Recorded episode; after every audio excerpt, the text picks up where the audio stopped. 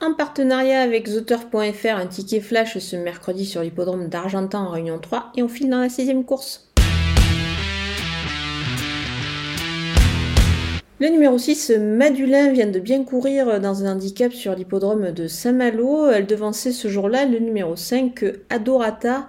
Elle la retrouve avec un avantage au poids, encore bien plus intéressant que la fois précédente, puisque cette fois elle va bénéficier en plus de la décharge de son apprenti, au contraire de sa rivale.